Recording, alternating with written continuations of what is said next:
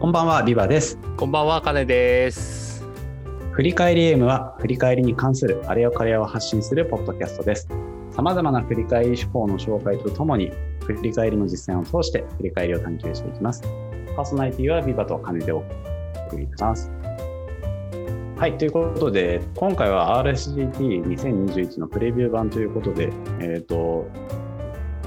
来年1月6日から8日に行われる、えー、とリージョナルスクラムギャザリング東京2021で、えー、と一発目でですね、我々振り返り実践会のセッションがあるんです。で、そこの、えーとまあ、リハーサルかつ、まあ、あのリハーサルと言いつつ、全く同じ流れには絶対ならないタイプのセッションなので、まあ、今回と、あと RCT 両方とも楽しんでいただければなっていうことで、これって RCT までに後悔するのかねまあ、いっか。あ、いや、でも、頑張って年末年始くらいに、あの、あれちょっと今、ね、滞ってはいるものの、うん。今、怒涛の編集ラッシュが 進んでおりますので、きっと、RCT までに間に合わせられたら、なんかこあう、宣伝的な感じで出したらいいですよね。うん。まあ、無無理はしない感じね。はい、まあ、そんな感じで、えっと、今日皆さんも楽しんでいっていただければと思っています。えーよろしくお願いいたします。はい、よろしくお願いします。はい、で、ここからは、えっと、実際に45分撮ってみるので、うん、ちょっと待ってね、時間書いとこう。10 10分から開始。じゃあ、5 55分まで。はい。はい、と15分はい、ということで、えっと、振り返り手法のおもちゃ箱ということで始めさせていただきたいと思います。皆さん、えっと、元気ですかね？し新年前、あれですよ、年末ですよ、今。まあ、忙しい人もいらっしゃるでしょうけど、そうですね。まあ、徐々に徐々にね、あの心のあのややる気が減衰していく時期ですよね。いやー、仕事終わりに向けて。はい。ねまあ、そんな時期ですけれども、まあ、今日やるのは振り返り手法のおもちゃ箱ということで手法の話しかしません。えー普段はですね私いろんなところでなんでこれ振り返りやるのかとか、えーその振り返りの大切さみたいなのを話してるんですけれども今回初めてですねあの手法だけの話します。ハウの話しかしません。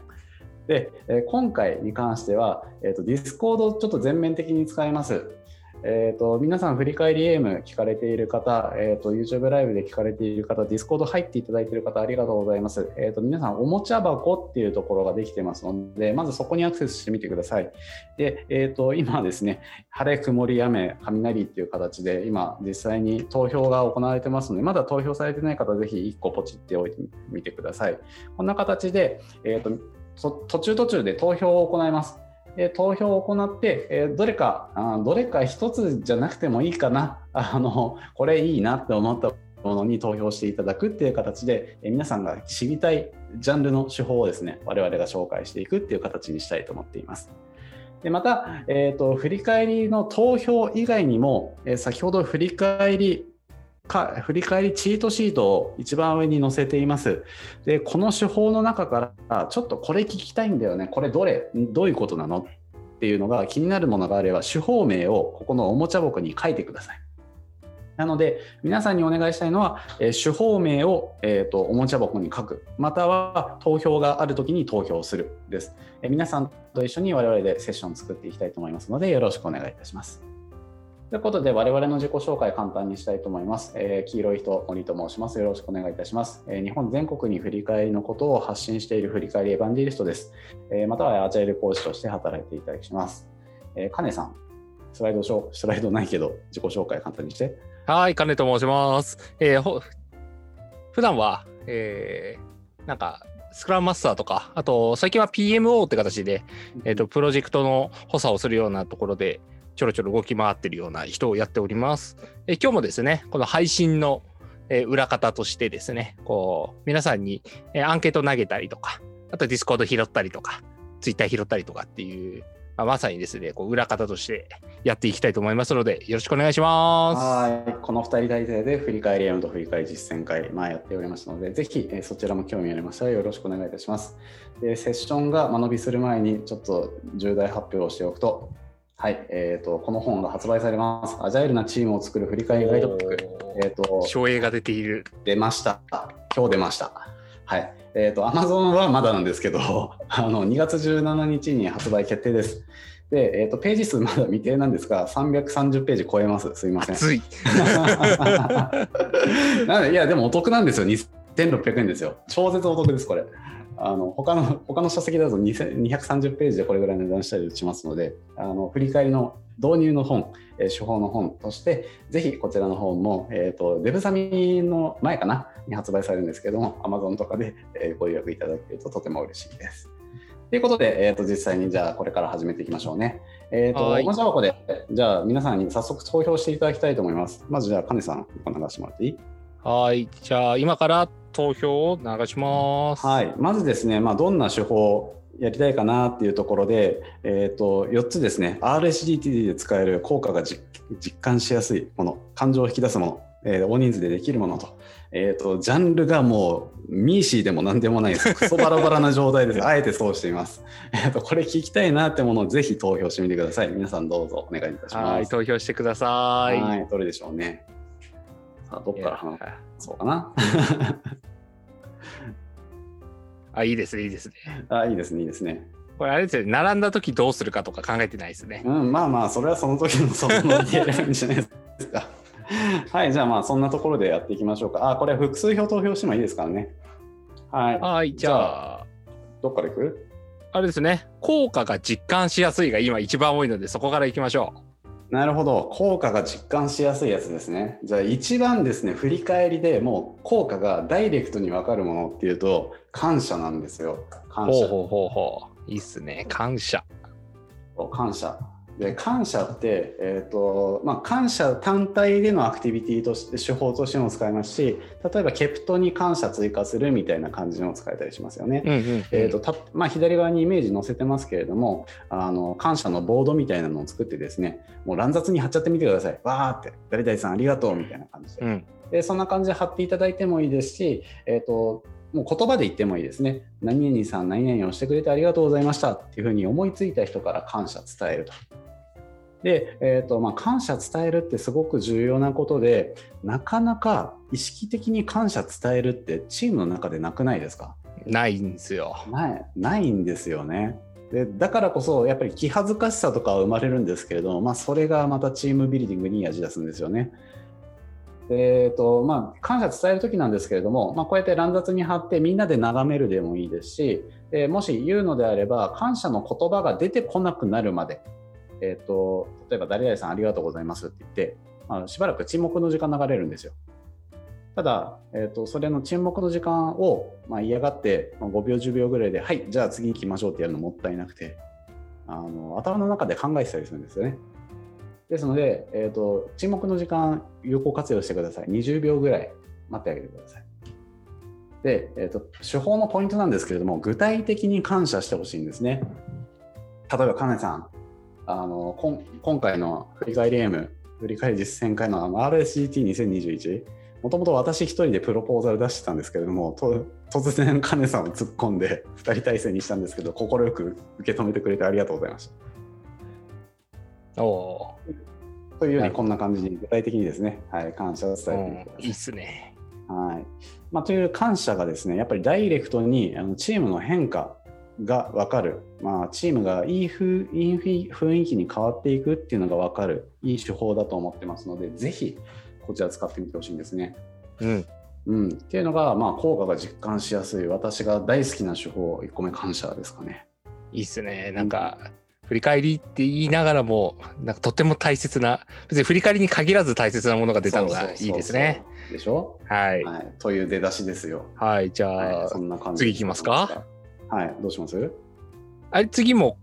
あれじゃないですか。もう一個くらい効果が実感しやすいのをもらえたら。わかりましたわかりました。じゃあですねうんとちょっと振り返り M だとスマートな目標毎回言ってるので、はい。えっと、アクションのフォローアップ、えっと、これ第5回第6回ぐらいで話したんじゃないかな。まあもう37回目ですからね今。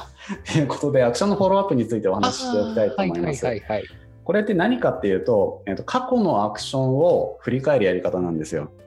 で、えーと、効果が実感しやすいっていう、まあ、なんでこれを選んできたかっていうと振り返りをやってアクションって実施されたんだっけとか自分たちってうまくなってるんだっけっていうのがやっぱりあの振り返りの効果として実感されにくいっていう方は結構いらっしゃるんですね。でそういう時にこのフォローアップぜひやっていただきたくて、やり方としてすごく簡単です。えーと、例えばスプリント1234で作ってきたアクション、まあ、付箋に書いてあるやつですよね。えーと、アクションを付箋に書き出していただいて、でそれが今、今スプリント5だとしましょうか。だから現時点でこれらのアクション5つがどうなってるんだっけって確認してみてほしいんですね。で、えーと、もうできたよっていうやつはクローズ。で、ちょっとドロップドは1回クローズ完了できたやったんだけれどもなんか結局やられなくなっちゃったなみたいなやつですね。で doing は今やってますよってやつです。でペンディングは何かっていうとあの保留中ちょっとストップしちゃってるようなやつ。例えば誰々さんがいないとできないみたいなアクションですよね。でアデドに関してはこちらは追加された状態でまだ実施されてない。これから実施するみたいなやつです。でこの5つのステータスで、えー、アクションを分類してもらって、まあ、全体眺めてみてほしいんですよ。でほとんどクローズドが多いんだったらああうちらうまく成長できてるねといい感じだねっていうのは分かるんですよね。うんうん、ただ、まあ、例えばあのペンディングがめちゃくちゃ多いとかドロップドばっかりとかになってるとアクションの作り方とか行い方がまずいんだっていうこと分かりますよね。うんですので、えーと、そこからじゃあやっぱ作り直した方がいいよねとか、まあ、そのまま実行しようかとかいうアクションを一回一新することによってアクションの作り方自体がうまくなっていくっていう手法です。カネさんってこういうアクションの見直しって普段やられてます？ああそうですね。あのアクションリスト表みたいなものを作って、なんか日々あの日々だったりあと振り返りの最初に振り返りましょうとかってやったりはしますね。うんうん、あなるほどなるほど、うん、まあそんな感じであのアクションリストみたいなのを作っておくといいですよね。あの看板とは別にあの改善用のボードみたいなのを作ってで、えーと、このアクションのフォローアップが終わるまではアクションリスト残しておくみたいな感じにするといいと思ってます。うんうんうんで定期的に確認しようっていうふうにしてほしいんですけれども、まあ、1週間スプリントでやっているのであれば1ヶ月に一度とか、まあ、4回から8回の振り返りに一度、えーと、ぜひ、えーと、見直していただけるといいのかなと思っています。で大事なのはあの結構ですねドロップ度とかあのうまくいってないなっていうチームに見られがちなのが全部アクションやり直そうとしちゃうんですよ。それ無理なので、もう優先順位低いものはドラスティックにもうやらない、クローズドってしちゃってください。あのプロダクトバックログをあの優先順位低いものをバッサバサ切り捨てていくのと同じ感じです。そんな感じであの振り返りも、えー、ドラスティックにクローズして、えーと、やるべきものに注力していくっていうことをやるのがこのアクションのフォローアップでございます。はい。うん、じゃあ、うん、次いきますか。はい、そんな感じじゃあ、次に票の多かったやつ1個くらい。うん感情を引き出す。感情か。なるほど。ささっきの晴れ、曇り、雨、雷みたいなの感情なんですよね。で、うんとじゃあ、それに近いやつ言ってみるか。マットサットグラット。ああ、それ前紹介してもらったやつですね。そうそうそうマット。これですね。そう。紹介、振り返りゲームで紹介はしたはいいけど、こうやってスライド形式で見せてるの初めてですよね。そうですね。すごく分かりやすくていいです。うん、頑張りました。さすがポッド。キャスト聞いてる方すみません。えっ、と、見えないと思いますが、あの言葉で説明していきます。えー、マトサットグラット、日本語だとキードアイです。楽を入れてもいいよ。で、えっと、イメージとしては、やり方としてはですね、その感情ごとに、えー、どういう出来事があったかって、感情ベースに思い出すってやり方です。で例えば嬉しかったいや喜びのイベントをいろいろ書いてみて付箋ペタペタ貼ってくとかあと怒ったなみたいにイライラしたなみたいのに付箋貼っていくとかであと悲しいに対して付箋貼っていくみたいな感じです。で付箋貼って、えーと、共有するだけじゃなくてぜひですねグルーピングしてみるとかあと今までのこっからこういう傾向見えるよねとかこれとこれつながってるよなみたいなを、まあ、丸書いたり矢印書いたりしたりですねあのチームでちょっと傾向を見てみてください。でそうするとあ今週ってこういうことが実は起こっていたんだねとかチームってなんか毎週悲しいが多いけどこれまずくねみたいな話が傾向を見るとですね見えてくるんですよ。ですので、えー、とこの喜怒哀感情ベースに思い出すっていうことをやると、まあ、時系列とは普段時系列順に思い出す方結構多いと思うんですけれども時系列順とは違った思い出しができてまあいいかなと思ってます。でこちらの手法のポイントとしては、意見の違いっていうのを大事にしてほしくてですね、あの私は、えっ、と、嬉しかったんだよなとかあの、みんな悲しいって言ってるんだけど、私嬉しかったんだよなとか、そういうのってあると思うんですね。ただ、そういうのをあの忖度しちゃって出せないっていうのってもったいなくてですね、あのみんなが違ってみんないいんですよ。でその感情を表明することによって、うん、ああなたはそう感じるんだって相互理解につながったりするんですね。ですので意見の違いを大事にしていっぱい出してほしいっていうのとあとはその感情のまとまりを見てチームにとってどんな意味があるんだっけと。このあの分布はどういう意味を示してるんだっけと。今表示してるやつだと喜びが多いですけれども、まあ、喜びいっぱいなのっていうのは今週はどういう意味があったんだっけ？チームにとってどんな効果があったんだっけ？みたいな話し合うと次のアクションっていうのがすごく、えー、と出しやすくなります。ぜひですね、そんな感じで進めていただけるといいかなとそうですね。金さんって、あの、振り返りの時、感情ってどう扱ってます？うーん。そうっすね。あんまりやっぱ感情って扱わないなってことが多くて、なるほど結構やっぱ事実ベースとか、はいはいはい。っていうふうになりがちですね。ですよね。まあ、そういう時に、あの、まあ、普段とは違った軸を使う意味としても、こういう感情ベースのやつ、やってみていただけるとかなり面白いので、ぜひですね、うん、あの使ってみていただけるといいかなと思います。こちら、アジャイルレトロスペクティブズって本にも載ってますので、えー、そちらから参照いただけるといいかなと思います。ということで、まあ、3つ紹介して、でもこれで10分ぐ10 15分。まあ、12、3分って感じですね。まあまあまあ、あのいいペースだね。はい、じゃあ、はい、じゃあ次のアンケートに行きましょうか。はい、まあ、アンケート今出していただきますけれども、はい、他にもですね、これ知りたい、これ聞いてみたいっていうのがあれば、ぜひ、あの出して、おもちゃ箱のところに書いてみてください。はい、ということで、今4、4つ出していただきましたけれども、ワンワンで使える、問題を深掘る、えー、何も生まれないけど楽しい、クロート向け、っていう4軸、4軸まあ、金さんが頑張って1、2、3、4作ってる。はい。っていうので、えっ、ー、と、これ聞いてみたいっていうのに、あの、複数票投票いただいて構わないです。ぜひよろしくお願いいたします。さあ、どれになるのか。ワンオンワンが結構、うん、多いぞ。へえ。4番いかないっすね。個人的に、個人的には一押しは4番なんですけど。クロ向きは面白いの揃えてるんだけどね。はい。まあ、じゃあど、どっちからいきますかね？じゃあ、上からいきましょうか。ワンオンワンで使えるっていうやつから。そうね。ワンオンワンで使えるやつだと、うんと、そうだな。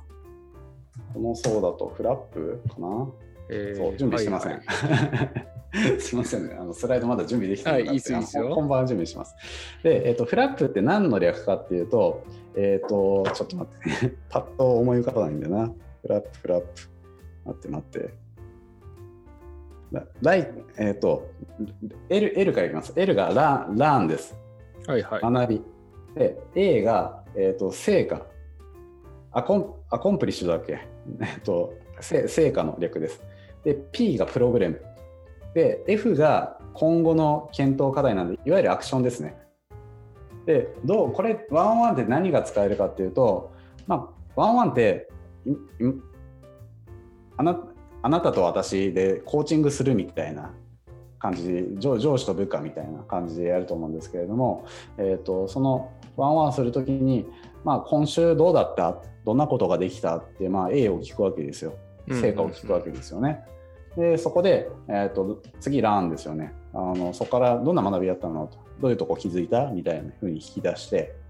えー、じゃあなるほどなるほど。いろいろあったねと。なんかやっていく上で問題とか出て出てきたってプロブレム聞くわけですよ。で最後にじゃあどうしたい？ってでこれあのフィフィーチャーフューチャーとかの、えーと、F だったと思うんですけれどもえー、と今後どうしたいっていうような、まあ、ワンワンとのフレームワークとほぼ近いんですよね、このフラップって。で振り返りとしてフラップ使う場合は、えーと、先ほどと同様に、えーと、A 自分たちが何したんだっけっていうのを書いてでそこからランを引き出してプログラムを出してでネクストアクションとして F を出す。みたいな流れ。あありがとうございます、うん、レッスン、accomplishment ですね。はいいう感じで進めていっていただければよくて、まあ、いわゆる4軸を書いてですね、え1つずつ埋めていくっていうやり方するといいかなと思っています。えあのまあなんでしょうね one on one でするときに一個一個あじゃあ L やろうかとか A やろうかっていうのはちょっとあざとすぎるので、まあ、自分の軸の中で F フラップちょっと順番的には、えーと、ALAP ALPF かな？なんですけれどもあの、その順番でちょっと聞きながら相手を引き出すっていうのをやっていただけるといいのかなと思います。でこの、えーと、手法のいいところはですね、まあ、ラーンが入ってるところなんですよね。通常のケプトとか、まあ、やられてる方多いと思うんですけれども、学び何だったって聞き出すことってあんまりなくて、あの内政、自分たちの内政、えーと、学びを抽象化して次に生かすみたいなのにつながりやすいっていうのがこの手法のいいところです。まあ、ポイントとしては P から出さない。あのちゃんとやったことを A, A からしっかり出してください。あの自分たちでこういうことやりましたでその中でこういう問題起こったんだよみたいな感じで言った方が、まあ、P から始めるとですねラン出てこなくなるんですよ。ですので、えっと、ちゃんと事実から出して、まあ、学びとプログラム出してという順番で出していけるといいのかなっていう手法でした。はい、っていうのがこれがクラップですね。これ、カネさんにも紹介するの初めてじゃないかな。そうですね、初めて聞きましたね。うん、これね、あのまあ、私も 本当前使ったのいつだろう。半年ぐらい前なんですけれども、まあ まあ、ケプトの代わりに使ってみるとかあとはあの以前紹介していた学習マトリックスの代わりに使ってみるとかあの4証言でやる系のやつでは割と使いやすくて私も好きです、まあ、ちょっと名前が直感的じゃないっていうデメリットはあるんですけれども、うんうん、ぜひこちらも使ってみていただけるといいかなと思います。いいっすねいいっすね、しょ？はいじゃあ次いきますかじゃあ次は同票の2番、問題を深掘る。聞いてみましょうか。深掘るか。深掘る系で、えっ、ー、と、ここで話してないよねっていうやつだと、あでもな、うんと、ちゃんと話しておいた方が良さそうなのは、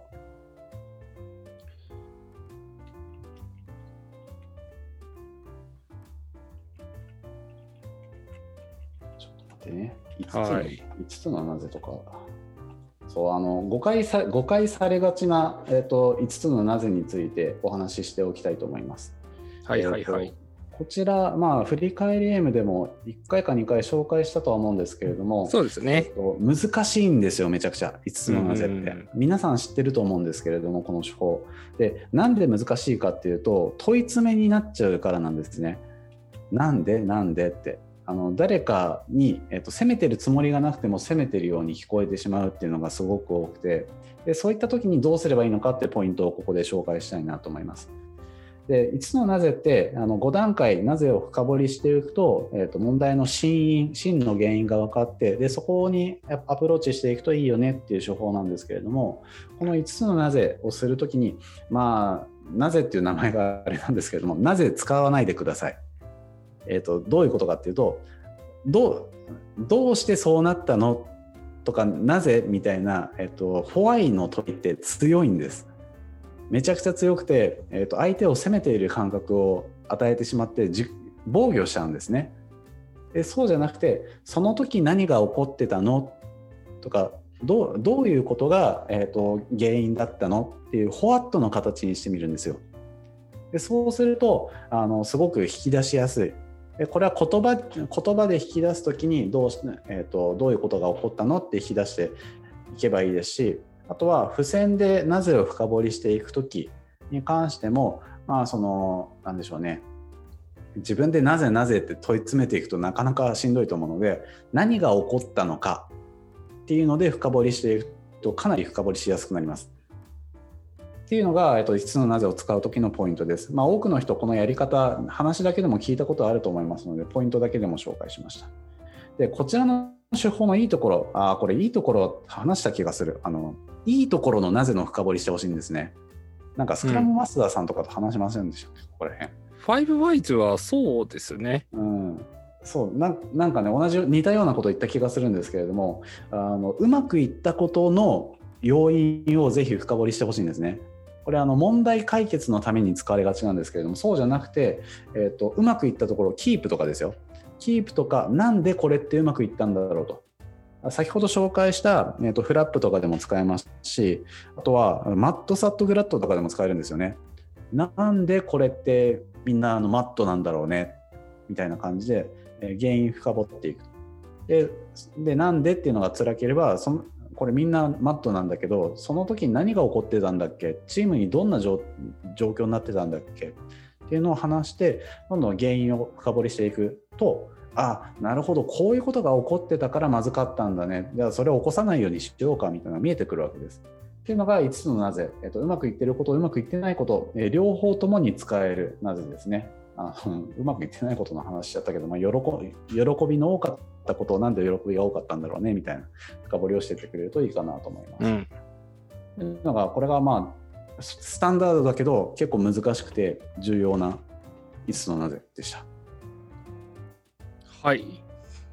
なるほど、なるほど。うん、じゃあ、そうですね。じゃあ3つ目。これ、ちょっと司会者特権でクロート向け聞いちゃっていいですか？い 一票生まれてないけどねいやね個人的には3と4めちゃくちゃおすすめなんですけどね。ちょっと4番聞いてもいいですか？はい、じゃあ、クロート向けいきましょうか。えっと、もうね、すごく面白いのが闇鍋ってやつでして、えっと、これ、リュウジさんが、リュウジさんってアジャイル工事の方がですね、あの生み出したやつなんですけれども、まあ、闇鍋って、まあ、聞いたことはありますよね。実際やったことある人ってなかなかいないと思うんですけれども、えっと、あれを振り返りでやります。闇鍋って知らない人向けに言うと何かっていうとあの真っ暗の状態で、えー具材を入れていくんですよみんなが持ち寄った具材を。で鍋に入れてそこから あの箸に箸を取ったやつは食べなきゃいけないやつなんですけれども、えー、とそれを振り返りでやるとどうなるかっていうと、まあ、何かボックスとか用意します。まあ、ボックスでもいいですし、まあ、用意しなくてもいいんですけどで付箋にこれのこのテーマについて話し合いたいっていうのをみんなで1人1票2票ずつ書いてでボックスに入れます。でボックスの中からランダムに1つ選んでですねじゃあこれについて話そうっていうことをやるわけです。でこの手法何がいいかっていうと普段、えー、と手法ベースでやっていると話されないことが話せるんですね。うんうんキープについて話そうとかプログラムについて話そうとか、まあ、似たような話出るわけですよ毎週毎週。ただそうじゃなくて、えーちょっとここについて話したいとかあの なんだろうな最近仕事がつまらないからそこについてみんなに相談したいとかそんなんでもいいわけですよ。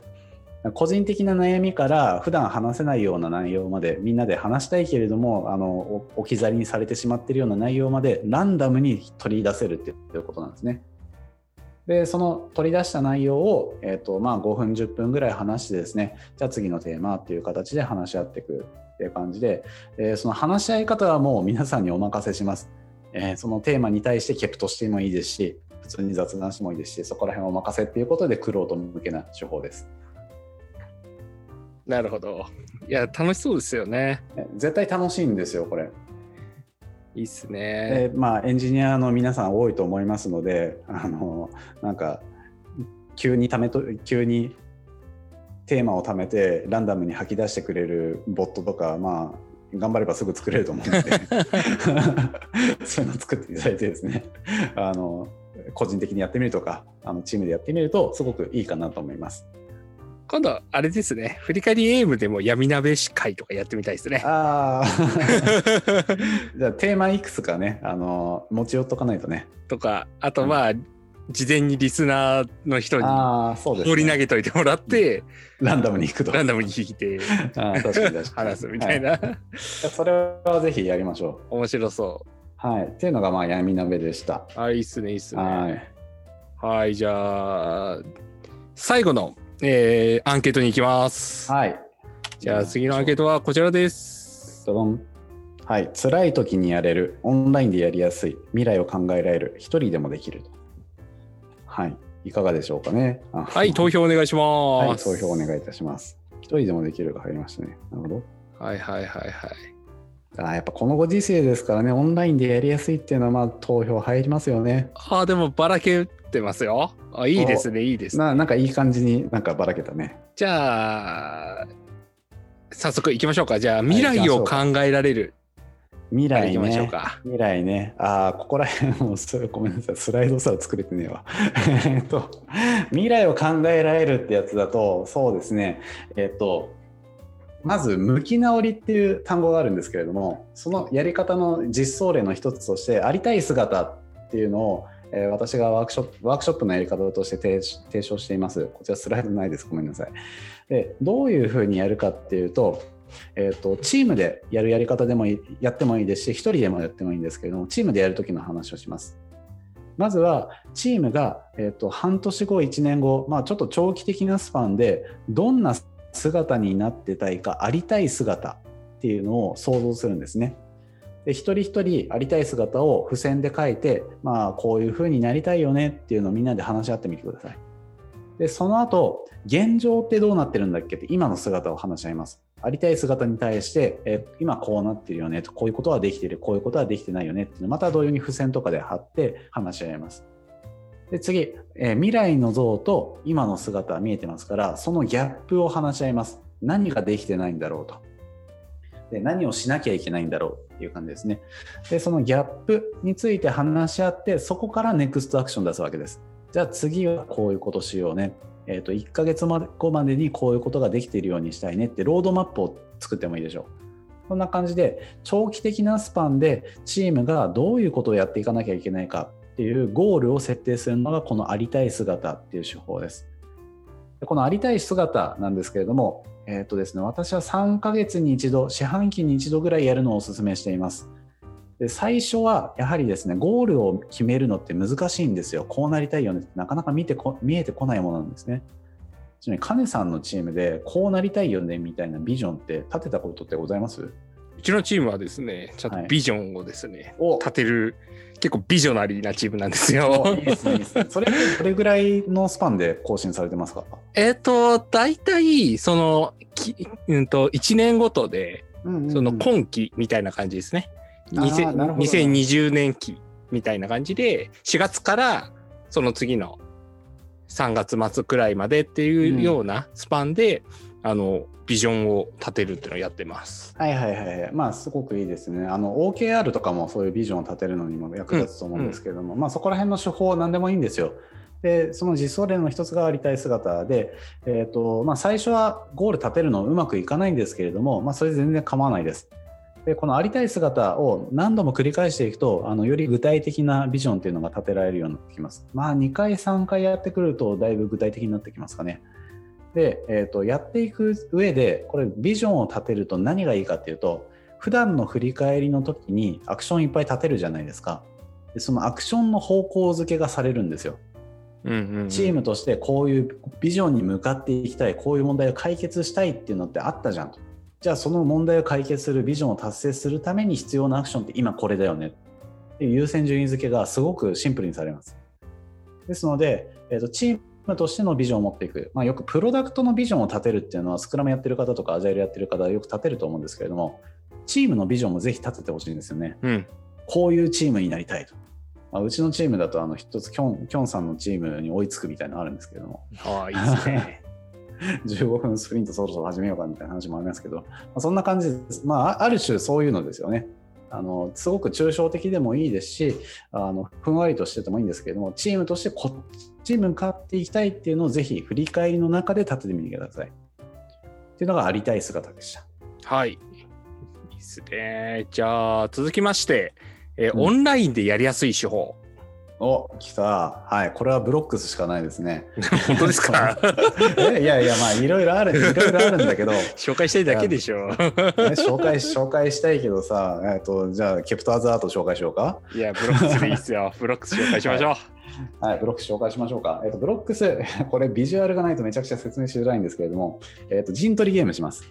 えっ、と、な何言ってんだって感じですよね。振り返りの中で陣取りゲーム何するかっていうと、まず、えっ、と、オンラインの、まあ、何かウィキツールとかで表を作ってください。で表を、うんと何マスぐらいですかね、えっと8マス ×8 マスぐらい、ちょっとあのページいっぱいに広がるぐらいに表を作っていただいて、で、えー、と例えば4人いたら、えー、と4人が好きなところに書いていくんですね。でテーマは何でもいいです。あの KPT でブロックスやってもいいですし YWT でブロックスやってもいいですし、まあ、今週あの辛かったこととか楽しかったことみたいなテーマでブロックスやってもいいです。で思い思いのセルに書いていってで書いていったセルは自分の色にできますと。でその書いていったセルだけじゃなくて相手にえーと、例えば私が何々が良かったっていうのを書いて、カネさんがそれその隣のマスにですね、あ、それってこれだよね、これ俺も良かったと思ってるんだよってリプライをするわけですよ。で、リプライをした人は、あのリプライ元の、えーと、マスも自分の色に取れます。という形で、相手とのインタラ、えーと、コラボレーション、なんていうんだろう、えっ、ー、と、そなんていうんだっけ、まあ、あの相互にやり取りをしながら、うん、えー、自分の、えーと、マス目陣地を広げていくっていうゲームでございます。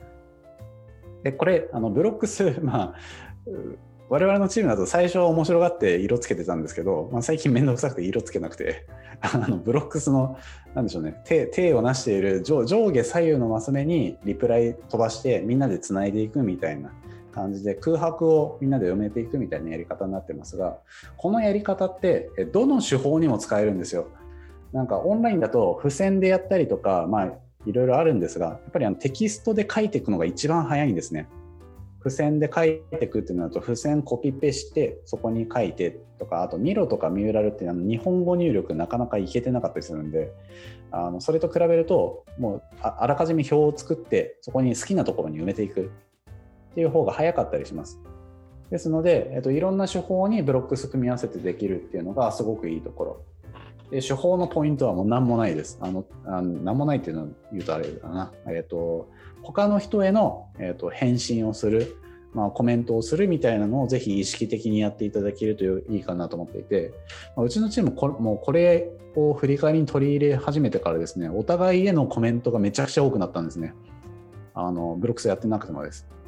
っていうのが、チーム内でのコミュニケーション、コラボレーションを活性化してくれるっていうのが、まあ、オンラインでもやりやりやすくて、すごくいい手法がブロックスですね。そんなところですかね。はい。いいですね。カネさんやってみました？これ。いや、やってないっす。そんな、なんかそんなほいってやれるようなもんでもないですからね。カネさん、私が聞いたのブロックス書いたときにあのやり方提案したじゃん。あれ裏技だからダメですよ。最後に全てこう色を変える必殺技ね。はい、そうね。はい、なんもあのゲームの勝敗はあのチームで なんかおやつが燃えれるとか何でもいいですけど決めてください。はい、はい、っていうのがブロックスでございました。はい、はい、聞いてありがとうございます。じゃあ最後の一つにしましょうか。うん、はい。あまあ次票が多いやつでじゃあ辛い時にやれる。ちょっとこの年末の辛い時にですね。あね年末の辛い時か。ちょっと。そうだな、そうだな、ね、年末、年末っていう縛りだと、いや、でもね、いやポジティブ振り返りマッピングなんだよなっていうのがあって。まあでもそうですよね。こう年末こそ辛いけどやっぱポジティブ振り返りマッピング。いいっすね、えー、ポジティブ振り返りマッピングって、まあ、何かっていうと最初にマインドセットをしっかりとあのみみんなで共有するっていうやり方でしてぜぜひあの、まあ、クリスマスに12月25が仕事最終日の人もいるでしょうし、まあ、28から30で最終日の人もいるいると思うんですけれどもぜひそこであのチームで振り返りやってみてほしいんですよ1時間、まあ、30分でも1時間でもいいので。で、えー、今年どうだったって振り返りをぜひしていただきたいんですけれども、あまあ辛いっていう時時こそ、えーと、まずマインドセット話しますね、えーと、ノーム・カースっていう人のプライムディレクティブ第一次指令みたいなやつがあって、そちらで言っているのがちょっとあの 完全に一言一句たがわず覚えてるわけじゃないので、まあ、なんとなくですけれども、まあ、皆さんがここまで歩んできたやってきた仕事っていうのはその当時のリソースとかあの状況とか全てにおいてもうやれることをやったんだと。なるべくしてなってるものだからそれに対してあのくよくよするんじゃなくて、まあ、前向きになっていきましょうよみたいな考え方です。あのあの時こうしていればみたいなのはその当時のリソースではできなかったわけですよ。もう昔には戻れないので、まあ、未来のことを見ましょうと、まあ、当時は当時っていうことを、えー、最高のパフォーマンスを出せていたっていう前提のもと,、えーと、ノーブレームルール避難避難しないルールですよね避難しないでやっていきましょうというようなやり方です。で、そのマインドセットを話した上で、じゃあ、え、ー、と、自分たちが、え、ー、と、もっとうまくやるためにはどういうことができそうか。え、ー、と、同じ、同じ仕事をもう一度、同じ1年をもう一度繰り返すとしたら、次、どういう、どこを変えれば、えーもっと上手くなるじ上手くなれるかっていうのを考えるわけです。でそれをみんなで付箋で書いて話し合って共有してでその中から一つ選んでみるみたいなやり方です。まあ、同じ状況が来るなんてことはもう二度とないわけですけれどもでも、えー、と前頑張ってやったことを、えー、と次も、えー、と生かすっていう面で、えーでしょうね次だったらこうやればもっとうまくできるっていうのをみんなで自信を持って、えー、と言ってもらえるとすごくあの自信がつきます。ぜひぜひですねこのポジティブ振り返りマッピング、まあ、あの川口さんのブログあ今出てますね調べこちら見ていただいて、えー、とこちらを見てあの1年間の振り返りとかしていただくとすごく良いんじゃないでしょうか。っていうのがあの私もですねこのポジティブ振り返りマッピングってどういう時に使っているかっていうとあのプロジェクトが終わった時の振り返りとかあの仕事が全部終わって一段落してああどうしようかなとかあと炎上してる時の振り返りとかですね。そういう時に必ず使います。このマインドセットを話すっていうだけでもだいぶ変わりますので振り返りの雰囲気が、まあ、ぜひ使ってみていただきたいなと思います。まあこれがフリポジティブ振り返りマッピングでした。はい。という感じであの何何個、うん。9, 9個紹介できたのかなこれで。はい、えっ、と、数としては9個ですね。そうね。まあ、あの、いろいろと広くお話はできたんじゃないかなと思います。はい。はいまあということで。てということで、はい。まあ、ワークしていただいて皆さん、いまあ、いい感じでできそうだねっていうことは分かったので、ちょっとスライド作り込みとかしてみようね。そうですね、当日。うんね。じゃあ、あれですね、RSGT の宣伝を、ポッドキャストを聞いてる方向けにはい。軽くしましょうか。はい。ということで、えっ、と、リージョナルスクラムギャザリング東京2021、まだ、えっ、と、オンラインで、えー登録できると思います。えーぜひですね、オンラインで登録していただいて、もう楽しいセッションばかりです。で我々のセッションがトップバッターということで、一発目からもう楽しさしかないセッションをまた、えー繰り広げていきますので、ぜひそちらも今回とはまた違う話をするはずです。今回はどちらかというと、振り返りゲームを何度も聞いていらっしゃる方向けに、まあ、これ話すと良さそうだなっていう感じしましたけれども、どちらかというと、あの、RCT の時は、まあ、初心者向けだったり、まあ、ちょっとリスナーの反応を見ながらやっていきたいと思いますので、今回と違った手法を確実に紹介するはずです。ぜひそちらも楽しんでいただければと思います。はい、ということで、振り返り M ではリスナーの方からご意見、ご感想をお待ちしております。振り返りについて深めたい方は、シャープ振り返り M をつけてツイッターでつぶやいてください。ということで、ここまで聞いて、聞いていただいた方、皆さんありがとうございました。ありがとうございました。